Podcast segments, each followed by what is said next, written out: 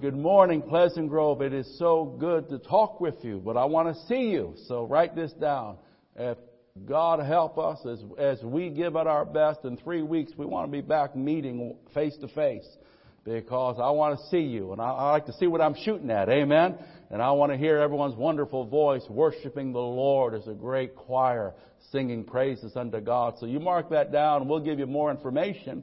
But we're going to do our best. We've got some fine tuning and some things to iron out and but within three weeks we want to get together. It'll take us at least two services and we'll give you information on when those are and who should come to each service. But we're doing our best because we believe it's God's will that we gather together. And now some of you older saints, I want to talk to you. I want your prayers. I want you to pray for some of these younger ones. My heart's unsteady about some of the younger ones in the faith.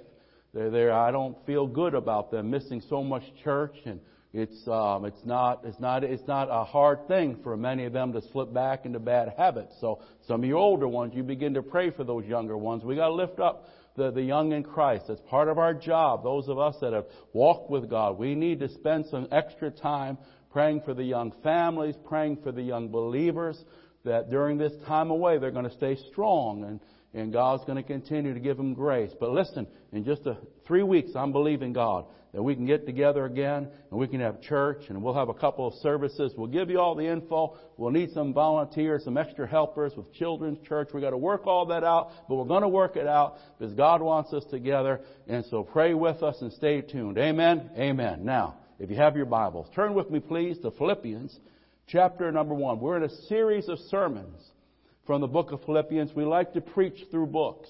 By preaching through a book, it enables us to become well-rounded Christians. We hear the whole counsel of God. We don't just jump from our favorite topic to our favorite topic, our hobby horse, and we can become very lopsided in our faith. But as a congregation, we want to feed on and be educated from the whole counsel of God. So preaching through books helps us do that. And we're doing that in the book of Philippians. So Philippians 1, look if you would, this is part 2 of a message entitled Tools in the Master's Hand. Tools in the Master's Hand. Verse 12, Paul writes, Now I want you to know, brothers, that what has happened to me has really served to advance the gospel. He was thrown in prison. He was falsely accused and arrested, but Paul says, you know what? When I look at it through the eye of faith, I see that what the devil meant for evil, God is using for good. What a God we serve. Verse 13, he says, as a result, it has become clear throughout the whole palace guard and to everyone else that I am in chains for Christ because of my chains. Verse 14. Most of the brothers in the Lord have been encouraged to speak the Word of God more courageously and more fearlessly. That's Paul's chains. That's what we studied last time. This week, Paul's critics. Paul's critics. I mean, talk about pushing a man when he's down. Amen. Verse 15. Now it's true that some preach Christ out of envy, rivalry, but others do out of goodwill. The latter do so in love, knowing that I'm here for the defense of the gospel. The former preached Christ out of selfish ambition, not sincerely, supposing they can stir up trouble for me while I'm in chains. But what does it matter, Paul writes? The important thing is that in every way, whether from false motives or true, Christ is preached. And because of this, I rejoice, yes, and I'll continue to rejoice. Isn't that a wonderful attitude? Even though they're making fun of Paul and they're giving Paul problems, he says, as long as Jesus is being exalted, as long as Jesus and his gospel is going forth, I'm going to rejoice. Amen? Oh, I like that. Verse 19, now Paul gives us some wonderful resources here. And Paul says, and I know that through your prayers, isn't that wonderful? Through your prayers and the help given by the Spirit of Jesus Christ, that what has happened to me will ultimately turn out for my deliverance. And I eagerly expect and hope that I will in no way be ashamed, but will have sufficient courage always, so that now as always Christ will be exalted in my body, whether by life or death. For me to live is Christ, and to die is gain. Oh, bless the Lord. Tools in the Master's hand. Do you want to be a tool in the Master's hand? Do you want to be someone that the Lord can use regardless of circumstance or situation? And if you do, let's imitate this wonderful example the great Apostle Paul gives us and let's live such a way. Now, our theme is how God uses unusual and unconventional instruments and circumstances to develop us, but also to advance, to advance His work. The background, as we said, is Paul He's in a prison. He's in a Roman prison. And as a preacher, as an apostle, Paul always wanted to go to Rome. It was a great desire to preach the gospel in Rome. He knew Rome as the capital, as the strategic center of the great empire. If he could make an impact in Rome, literally millions would be affected by the gospel. He wanted to go to Rome and he got to Rome, but not as a preacher. He got there as a prisoner, as someone that was falsely accused illegally arrested. Hey, God's ways are different than ours, aren't they? Yeah, they are. But what many people would look at and say, that's a failure, a colossal failure, Paul saw it as actually advancing. We use the word pioneering, advancing the gospel. And it was Paul's attitude towards all the circumstances that he faced that enabled him to make a difference. And that's the example that we have, the encouragement we have how Paul grew, how the gospel advanced, and most importantly, how the Lord Jesus Christ was glorified. Because Paul responded to things in faith properly as he should. And friend, the most important thing is that that I'm right or you're right, you have your way, I have mine. The most important thing is that Jesus is glorified and his heart is pleased. Can you say amen? Oh, glory. I love this. In spite of the attacks, the injustice, the unfairness, the great apostle leaves us a great example of how to respond to our chains, how to respond to our critics, and how to respond to our crisis. Now last week we spoke about Paul's chains. That's verses 12 through 14. He was in chains for Christ. And the things that we would think would be a hindrance actually became a tool of furtherance for the gospel the things that we might say is a disqualification became an inspiration for the advance of the gospel. And because Paul chose to consecrate his chains, we looked at three things last week. Number one, verse 12 said, his chains promoted the advance of the gospel. Instead of the gospel being hindered, it actually grew and went further. Number two, in verse 13, his chains or his circumstances, they actually provided opportunity for strategic witness of the gospel. The gospel made inroads where it couldn't have gone before. Paul was able to witness to the elite of Caesar's bodyguard. Paul was able to go into Caesar's courts and his officials and government officials and explain the gospel of Jesus Christ, all because of his chains. And then number three, we said in verse 14, his trials, his adversity produced courage in fellow believers. When other believers in Rome saw how Paul approached his trial, how Paul was strong in the face of adversity and continued to be bold in Christ, they became bold in Christ. Their faith was encouraged to stand firm where God had placed them. And so you see, when we live for the Lord and we walk confidently, we can encourage others that are observing us, and that's important. Now, Paul's chains. The enemy will try to use our chains to discourage us, at times to um, disqualify, to embitter us, to belittle us. But the Lord says to you and I this morning, give me your chains. God speaks to you regardless of your heritage or your handicap, regardless of your circumstance, your child. Give me your chains. Regardless of maybe that present challenge or that, that past crisis, that, that, that past uh, mistake you made or that present mountain of adversity you're facing. God says, give me your chains. And then you just watch as your chains become my tools and your handicaps become my instruments that I could use in a way you never dreamed. Here Paul gives us a secret. One of the secrets of this great man of God's life was that he did not complain about his chains. Instead, he consecrated his chains to God. And he asked God to use them. And God did use them. And God will continue to use them. So whatever you're going through, whatever your past might be, whatever you're facing, don't let those things embitter you. Don't let those things hold you back. Just say, Lord, I give you my life, all of me, Lord. The past, the future, the present. I'm yours, Lord. Help me to respond to every day of my life with an attitude that wants to glorify your name and please you with my life. And if you'll do that, God will use you and God will bless you and you'll become an instrument in the Master's hand. Hallelujah. Paul's chains are titled Tools in the Master's Hands. Number two now, Paul's critics. Verses 15 really through 21. Verses 15 through 21. Paul's critics. Do you have any critics? I want to tell you, if you don't have any critics, you're not living. I mean, if you, if you're living, you got critics. Amen. Now it's hard to believe that Paul would have enemies like this. It's hard to believe that anyone, specifically Christians here, people within the family, would oppose Paul. But there were some believers in Rome that actually did. They took this opportunity to take shots at Paul. Um, they're the kick you when you're down, brethren. Lord knows we don't need any more of them. Amen. God help us. We don't need that. But, but there were some believers that did. Some preached Christ sincerely. But our scripture says some preached Christ insincerely, hoping they could stir up trouble for Paul. They were trying to make his situation worse. There were some that were trying to use this as an opportunity to kick the poor guy when he was down. Paul's critics, verses 15 through 21. As Paul looked out upon the church, he saw some encouraging things, and that's what we touched on. He saw the advance. He saw the inroads of witnessing. He saw the encouragement. He saw some good things, but he also saw some discouraging things. Some were supporting him in his trial. Some were taking advantage of his trial and actually attacking him. Think about that. he's rejoicing in their message, but he's grieved by their motive. Now let me put a little note here.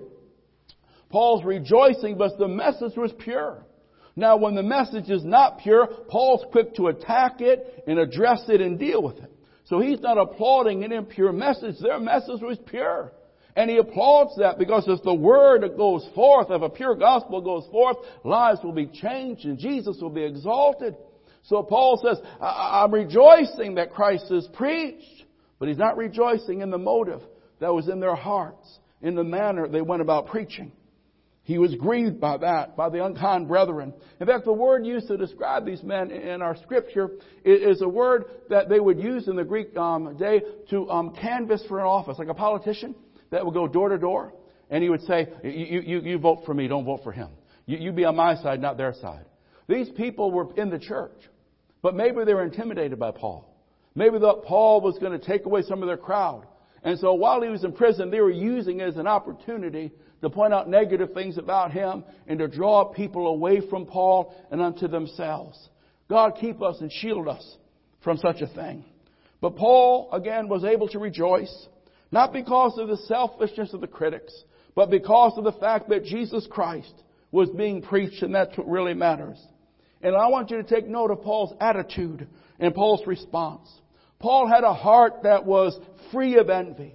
He refused to become petty. Oh, that's a sign of Christian maturity. When we refuse to become petty, Lord, keep us from that. He refused to shoot back and kind of get down to their level. He saw that what mostly was important was that Jesus Christ and the gospel of our Lord be faithfully preached or properly preached. And he, he was hurt. Listen, he was hurt, but he took the high road. One of the ways you can measure your spiritual maturity, can you take the high road when you've been hurt? When you can't have your way, do you act like a two-year-old even though you've been in the church 30 years? Come on, say amen. I mean, when someone speaks a word of correction into your life, do you revert back to that little teenager that doesn't want anyone to tell them what to do? Listen, that's an immaturity. You might be saved, but you're immature, and God is calling us to maturity. He's calling us to Christ likeness, and we're learning this from Paul. I mean, Nobody likes to be criticized. None of us like to have criticism, even if it's correct. But Paul gives us an example of how to respond to criticism.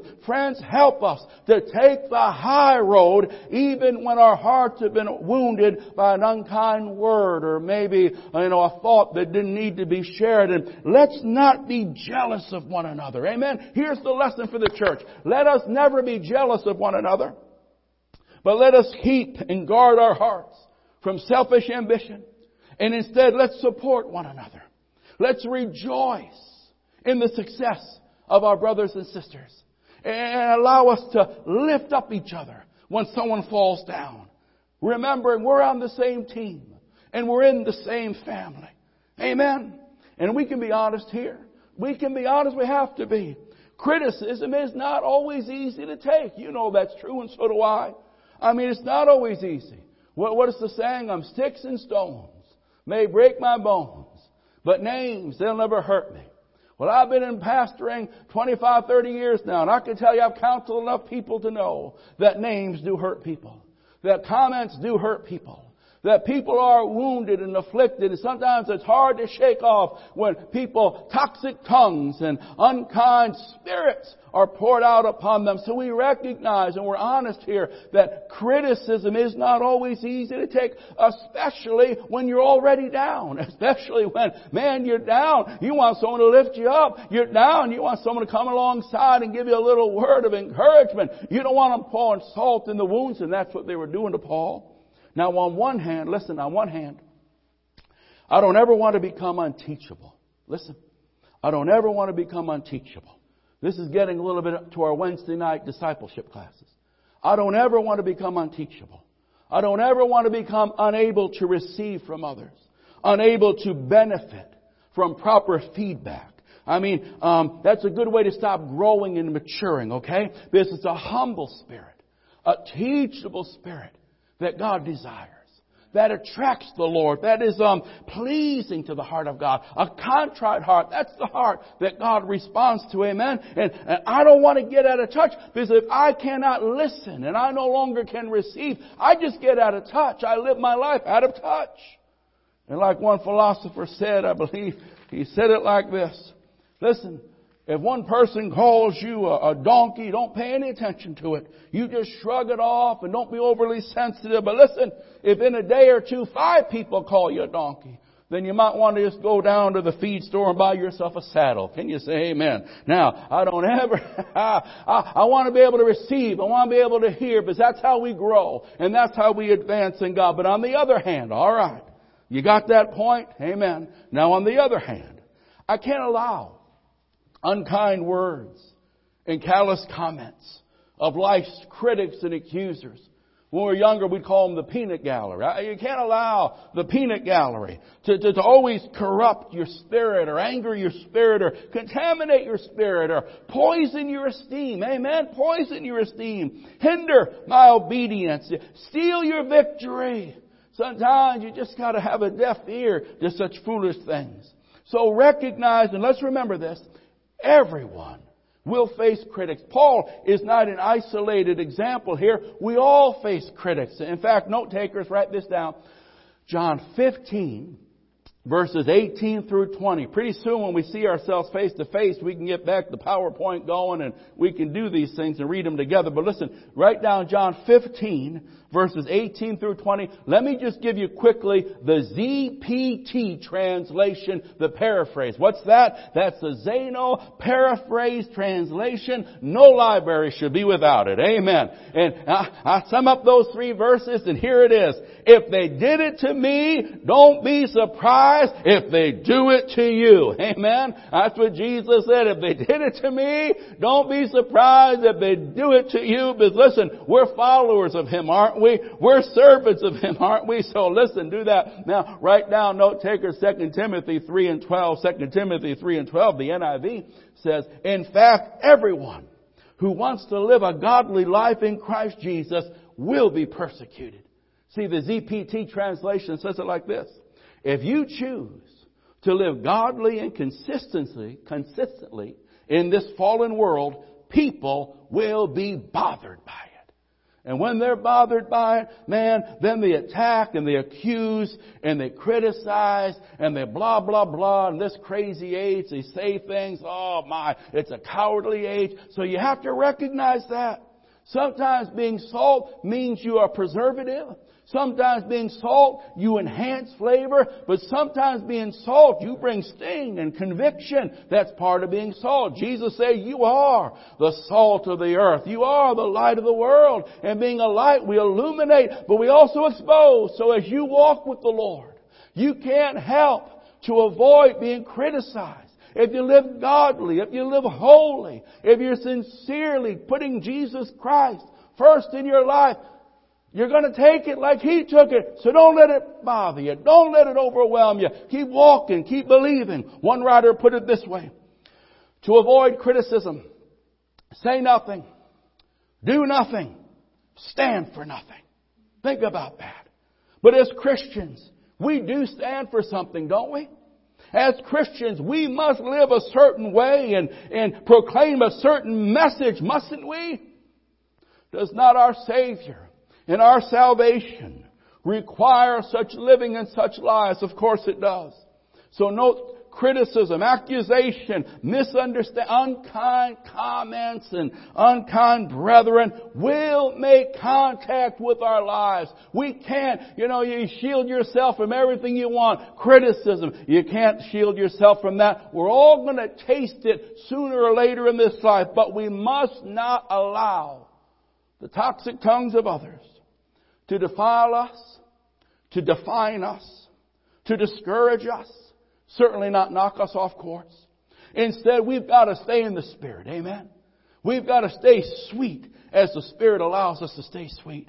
We've just got to keep steady, walking with Jesus, don't lose our focus. You see, a lot of these people try to get you off focus and now you're not seeking God like you should and doing the will of God like you should. And please, please, please, don't get baited so that you begin to fight the wrong enemy. Listen, that person's not your enemy. They're just lost. That person's not your enemy. They're, they're just a carnal Christian. No, no. Love people, fight the devil, but keep your focus on the Lord and keep serving Jesus. No turning back, no turning back. Somebody say amen. Oh, glory be to God. Listen, when criticism comes, I want to do my best not to lash out, not to get in the mud with them. No, no, no, no, no. But, but let, let God be your defender.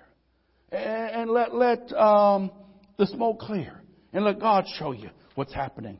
You know, the Gettysburg Address, Lincoln, President Lincoln, Gettysburg, one of the finest presidential speeches ever given.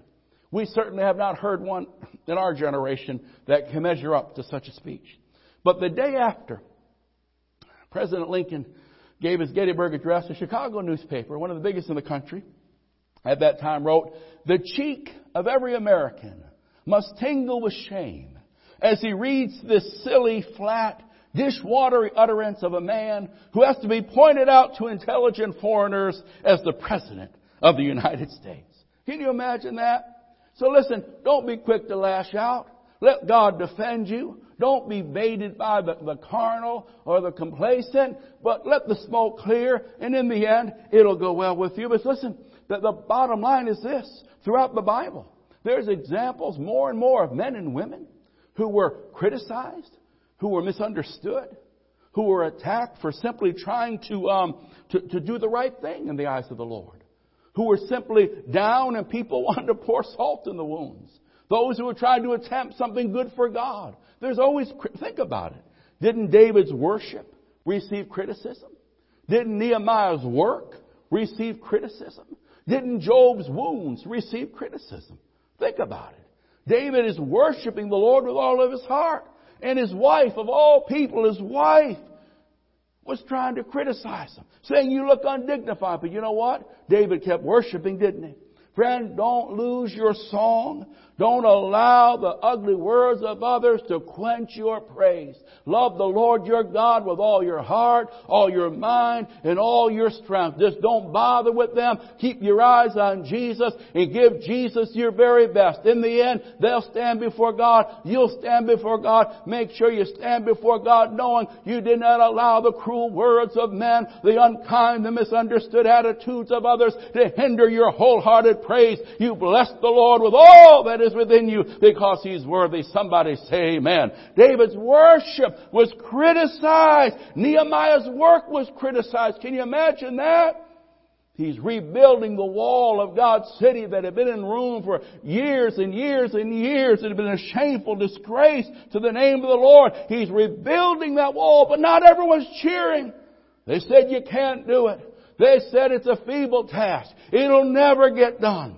You know, friend, when you choose to begin to rebuild your life for the glory of God, when you begin to do things right, in the eyes of the Lord. Maybe you choose to take a step towards holiness, toward step towards real obedience in the things of God. Others won't understand it. Others might not want to go with you and they'll attack you and they'll try to discourage you. But like Nehemiah, he heard the words of criticism. He heard the negativity, but he kept building. He kept believing. He kept trusting. Don't let anyone keep you from finishing the work God has called you to do. You just keep working. You just keep giving God your best. Friend, if all you can do is one brick at a time, then with one brick of faith and obedience at a time, you keep loving Jesus, you keep serving Jesus, you keep obeying Jesus, you keep working for the glory of God, and God will honor that work, and God will applaud that work. I'm telling you,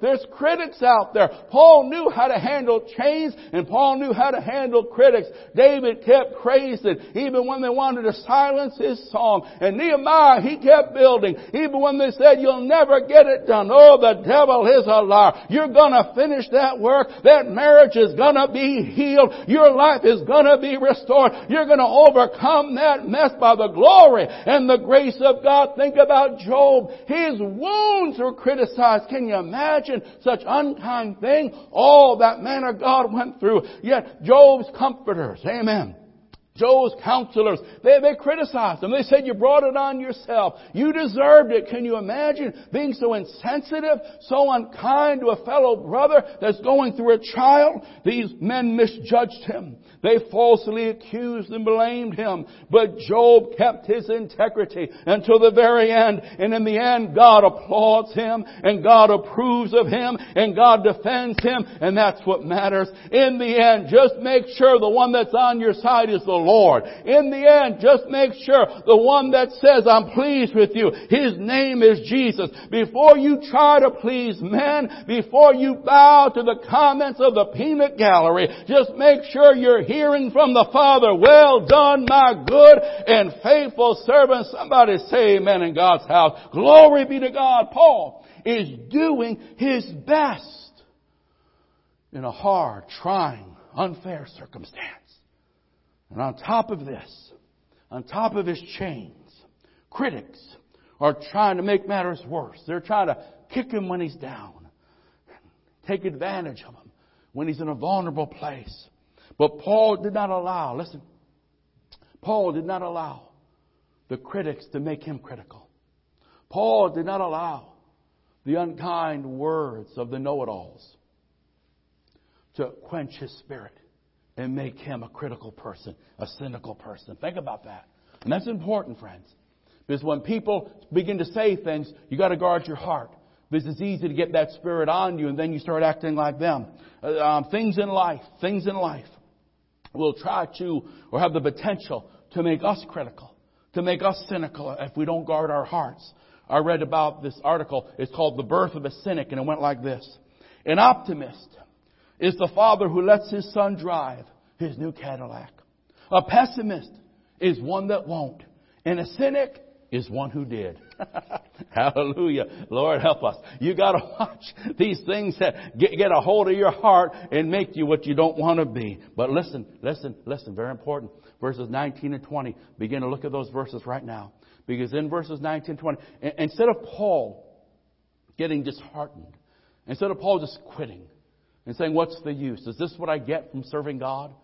Not even the church, not even all the church people are being kind to me. You can't let them move you. Verse 19 to 20. Paul reveals to us three things that were at work in his life that made a great difference and gave him the ability to rise above it all. I want you to know this morning that you can rise above it and you can prevail in spite of it. Whatever you're facing, if you're a child of God, you can rise above it and you can prevail in spite of it. It doesn't matter what you're going through, God's grace is sufficient for you. It doesn't matter what you're going through, you're not alone in that battle. You've got the family of God with you. It doesn't matter what you're going through. If you'll stay faithful to the Lord, He will definitely stay faithful to you. Three things, verses 19 and 20, that, that Paul recognizes are divine resources that are available to him, that are available to you and I to help us in this Christian experience. Number one, the prayers, the prayers of his friends. Verse 19, the prayers of the church. Thank God for the church. Thank God for the family of God. Amen. But secondly, the provision or the help of the Holy Spirit. Again, that's verse 19. The help, the full measure of the Holy Spirit. And then in verse 20, his personal determination. His person. You see, if you're gonna make it, you gotta mean business with God. You've gotta work with God. You've gotta be serious. You, you just can't be complacent. But if you're serious with God, He'll be serious with you. Let's look at these. Number one, a divine resource that you and I have at our disposal. This ought to encourage us. The prayers, the prayers of the church. Paul writes, For I know that through your prayers, through your prayers, isn't it wonderful to be part of the family of God? Are you part of the family of God? Are you faithful to God's house? We need the church. We were made to be part of the family. We were made for fellowship. We were made for mutual encouragement. We were made to lock arms of faith. We weren't made to be lone rangers. We weren't made to do our own thing. We were made to be part of the local congregation. I'll tell you what, it made a great difference in Paul's life, knowing his church family was praying for him. And I give Paul a hearty amen because I know it makes a difference in my life. It's good to know that we're not alone when we're going through the battle of faith. You're part of the church. It's a wonderful privilege. It is a source of great comfort knowing my church family is praying for me. Isn't that right? It's a great source of comfort knowing my church family is praying for me. Romans 15 and 30, note takers, you can write it down. There's so many verses. If we had the PowerPoint going, we could look at, but let me just give you one quickly. Romans 15 and 30. And Paul writes in the NIV, join me in my struggle by praying for me. Think about that. One of the ways we join people in their struggle is by praying for them. Sometimes we see a friend, we see a brother or sister going through something, and we wish, oh Lord, I wish I could help them. Well, you can help them by praying for them. One way we join in their struggle, one way we give them some of our strength is by praying to God for them. So I want to thank the Lord this morning for the benefit and the blessing of praying one for another.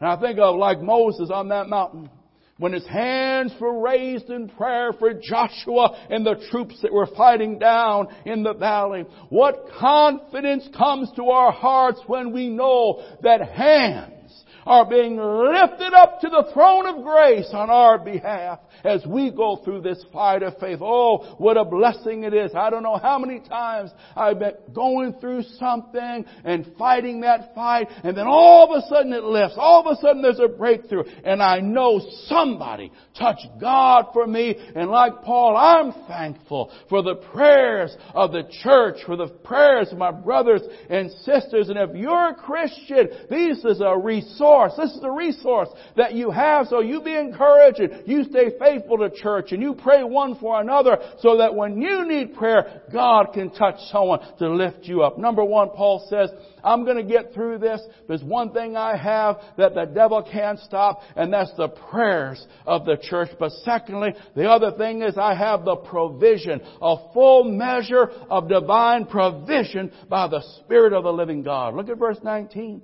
Paul says, you know, through your prayers and the help, and the help given by the Spirit of Jesus Christ. Isn't that wonderful? The supply, the supply.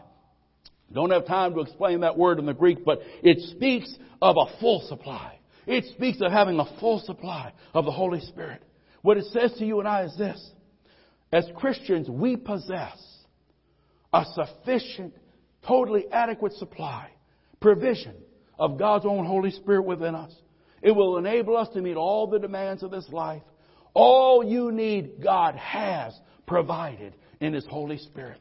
No matter what you go through, the same Spirit that raised Jesus from the dead dwells within you. You have a source of strength that is greater than your will, that is greater than your, your, your gut and your own endurance. You have the same Spirit that raised Jesus from the dead, the Holy Spirit. That's why John writes, greater is He that's within me than He that's in the world. You possess the Spirit of the living God. Paul says, it's not that I liveth, but Christ lives in me. And if you're a child of God and you've been born again, then the Spirit of the Lord has come within you. That gives you a strength to go and keep on going, to stand and keep on standing. You might go through a hard time and humanly speaking, you don't have all it takes. Humanly speaking, you're getting weary and exhausted. But Paul reminds us, not only is the church praying for you, but the Spirit of the living God dwells within you to give you the strength, that full provision. If you need wisdom, He is the Spirit of wisdom. If you need comfort, He is the Spirit of comfort. If you need counsel, He is that wonderful counselor. If you need guidance, He guides us and He leads us in the way we are to take. If you need power, He is a Spirit of power that enables us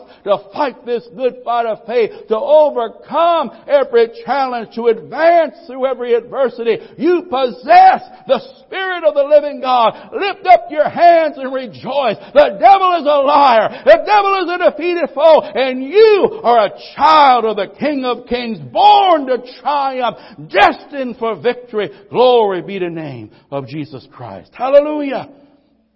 Paul writes, we have resources at our disposal. You might be flat on your back in the hospital, but you're not alone. The church is praying for you.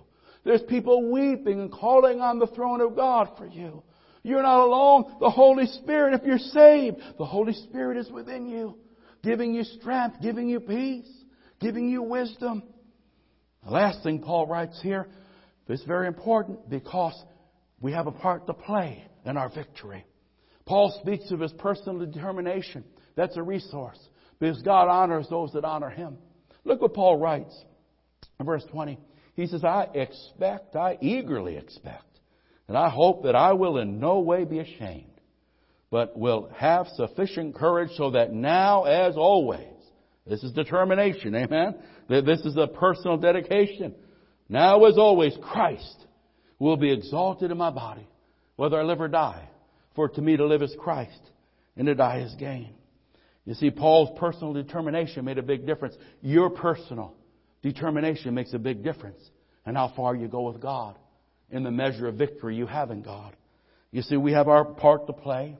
Real Christianity demands a sincere commitment to God and cooperation with God, a, devotion to God. It's not for the lazy, it's not for the casual, but those that sincerely love the Lord and give God their proper effort. They're the ones that God honors. They're the ones that God brings through. The Bible says of that overcoming church in the last day. They overcame the devil by the blood of the Lamb, the word of their testimony, and loving not their lives even unto death. They had a Christian commitment that wouldn't turn back. Most of you are familiar with a good old um, water baptismal service. And we usually sing the song, I have decided to follow Jesus. I have decided to follow Jesus. I have decided to follow Jesus. No turning back. No turning back. And it's a confession of commitment to Christ that refuses to go back, but will continue on serving the Lord through thick and thin. And in that, the Father is pleased. In that, the grace of God is bestowed in a wonderful, wonderful measure. And Paul was determined, and three thoughts about his determination, all there in verse 20. Just write this down. Number one, Paul says, I, I want to keep a clear conscience. He says, I hope in no way I'm going to be ashamed. What I'm going through is not easy, but I don't want to be ashamed. I want to go through this with a clear conscience that I went through it properly. Isn't that a good example for all of us? No matter what we're going through. Sometimes it's not easy. But Lord, I want to go through this with a determination that in the end I'm going to have a clear conscience because I'm going to go through it in a way that honors you, in a way that properly represents you. And then secondly, he says, I, I pray that I'll keep a courageous testimony. I want to have sufficient courage. I want to continue to witness. I don't want to allow this thing to make me silent. I want to continue to be bold in the Lord, have a courage not to deny my faith and not to deny what I believe, even though things are hard and things don't look too good. And lastly, Paul says, I want to keep a Christ centered focus. He says, above all, I want Jesus to be magnified. I want Jesus to be exalted. The most important thing in life, friend, listen. When I get through it, when you get through it, it's not where you right, where they right, did you win, did they win? Was the Lord Jesus pleased with us? And was the Lord Jesus glorified in our lives witness and in our lives example? That's the goal of the believer that really loves the Lord. We love the Lord Jesus. He's been so good to us. He gave His all for us that we want to live in such a way that whatever happens, whether it be life or death, He's pleased, He's honored, and we leave a good witness to those that see our lives. Can you say amen?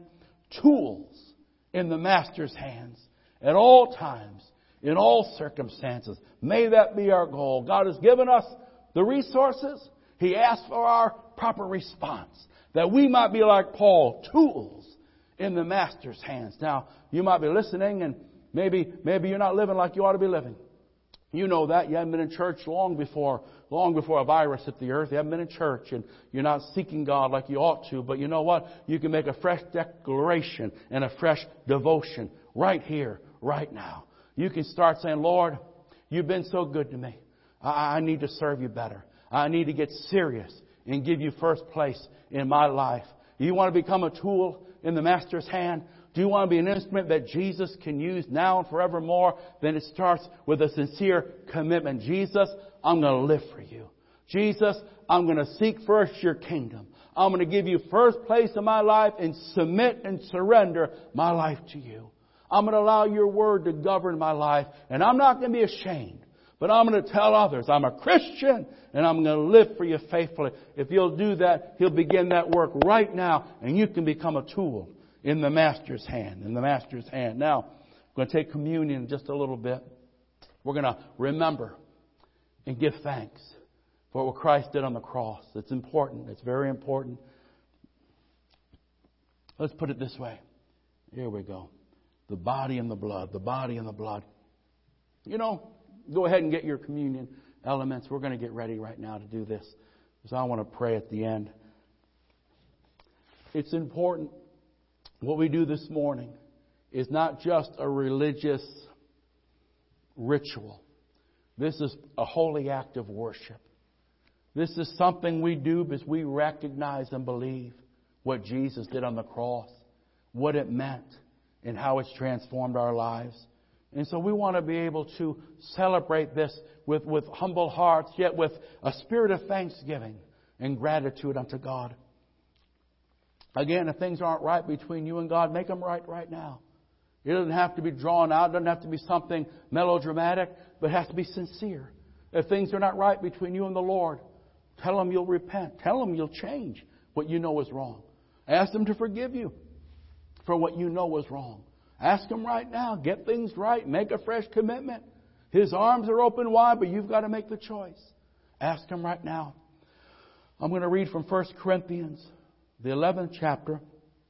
And again, we recognize this is an act of worship. This is um, an act of holy obedience. So we examine our hearts. We examine our hearts as we celebrate and commemorate in a worthy manner, in a worthy manner. The Bible says, 1 Corinthians 11, verse 23, For I received from the Lord, this is Paul speaking, for I received from the Lord what I also passed on to you. The Lord Jesus, on the night he was betrayed, he took bread, and when he had given thanks, he broke it and said, This is my body, which is for you. Do this in remembrance of me. You know, this piece of bread, this cracker represents the body of the Lord Jesus that he gave for you and I, that he gave to be our sacrifice that He gave to be beaten and bruised, that you and I could be healed, that you and I could be forgiven. And we remember what He did. We remember reverently and thankfully the love that He showed, the sacrifice of His life. We think back and we remember saying, Lord Jesus, thank you. Lord Jesus, thank you. We weren't worthy, but you loved us. We, we didn't earn it, but you gave it to us. It was grace, it was mercy. We think back and we say, Thank you, Lord. Your love, your sacrifice, your forgiveness. Oh, we thank you, Lord. So we take this. You say, Father, we thank you that you sent Jesus. Jesus, we thank you that you gave your body to be beaten, bruised, to be that lamb, to take away the sins of the world, our sins, and for those stripes that brings us healing. Lord, we say thank you. And we receive our healing and we receive that touch of divine healing now. In the name of Jesus, we give thanks and we partake. Thank you, Lord. Thank you, Lord. Thank you, Lord. Thank you, Lord. In the same way, after the supper, Jesus took the cup and he said, This cup is the new covenant in my blood. Do this whenever you drink it in remembrance of me. In remembrance of me. And again, the cup represents his blood. And we remember that it was not the blood of a bull or a goat. It wasn't the blood of a, a turtle dove. It was the blood of God's only begotten Son that was shed for you and shed for me. It was blood that was worthy. It was blood that was powerful. It was blood that was able to forgive us and cleanse us and pay the price that nothing else could. We think back and we thank the Lord for His shed blood. And Paul says, whenever you eat this bread and you drink this cup, you proclaim the Lord's death until He comes. And as we partake of this blood, as we partake of this juice, we're saying, Lord Jesus, we thank you for your shed blood that has forgiven us and washed us. And we're going to continue to proclaim your death and resurrection until you come.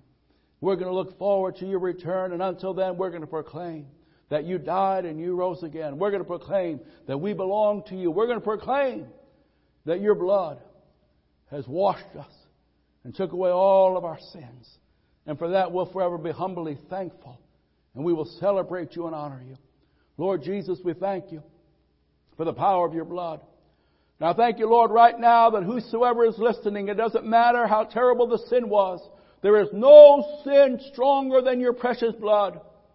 There is no act of lawlessness or rebellion that cannot be cleansed, washed away through the blood of Jesus Christ. And Lord, we that have received this cleansing, this forgiveness, we thank you, Lord Jesus. We honor you. We praise your holy name. We are so thankful. There's no more condemnation. There's no more guilt and shame, but your blood, your blood has washed us and made us white. Thank you, Jesus. Thank you for loving us. Thank you for dying for us. Thank you for freeing us from the guilt and the shame of a past lawless life.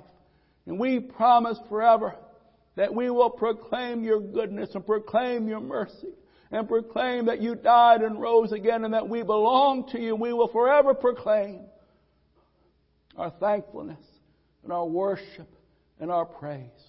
For your blood, we say thanks and we partake together. Hallelujah. Thank you, Lord. Thank you for forgiveness. Thank you for forgiveness. Thank you. No more guilt and no more shame. We love you, Lord, only through you, Lord. Only through you. We give you praise. We give you glory. Hallelujah. Hallelujah. I'm going to pray our final closing prayer. If you have a need, now it's time to lift it up before the Lord. Let's believe God to touch you right where you're at. If you're here today and you're listening and, and you've received the Lord and things are now right with you and God, let someone else know. Don't keep it to yourself. Tell someone. Tell someone I made it right with God. Tell someone I received the Lord today. Go ahead, talk to someone, call them, or tell them if they're there in the home. Let them know I received the Lord. I'm living for Jesus now. Ah, I'm making things right now. I'm going forward with God now. I'm going to be a vessel in the Master's hand now. Tell someone, tell someone, tell someone. And if you're here and you're listening, you have a need. I want you to lift it up before the Lord as we pray our final prayer. And we're going to believe God together. Father, in the name of Jesus. I thank you, Father, for the great salvation we have in Jesus. And Father, we ask you to help us to follow the example that we've studied this morning and how to live this life. Help us, O oh God, and use us, Father, to be your vessels to touch our world. And now, Father, I pray in the name of Jesus for those that are sick, for those that are hurting, For those that need a fresh filling, Father, in the name of Jesus, touch them now. Let the power of your Spirit flow. Oh God, let there be an impartation of healing virtue. Let that yoke of sickness break. Let that heaviness break. And let impartation, refreshing, reviving, comfort be imparted into the lives of your people. Father, you see every need as they lift the need before you. Answer them, speak to them, and touch them now. In Jesus' name, and we give you the praise and the glory forever and forever. Amen and amen and amen. Hey, we love you. We're praying for you. We thank you for praying for us. Now remember, hopefully, three weeks or so, we want to get back. We want to get back. We want to have church. We might have to have two services or maybe even more, but we want to have church and we want to worship God together and believe God. But listen, until, until Tuesday prayer meeting, God bless you. Keep loving people. Keep reaching out. Keep praying for others. In Jesus' name. God bless.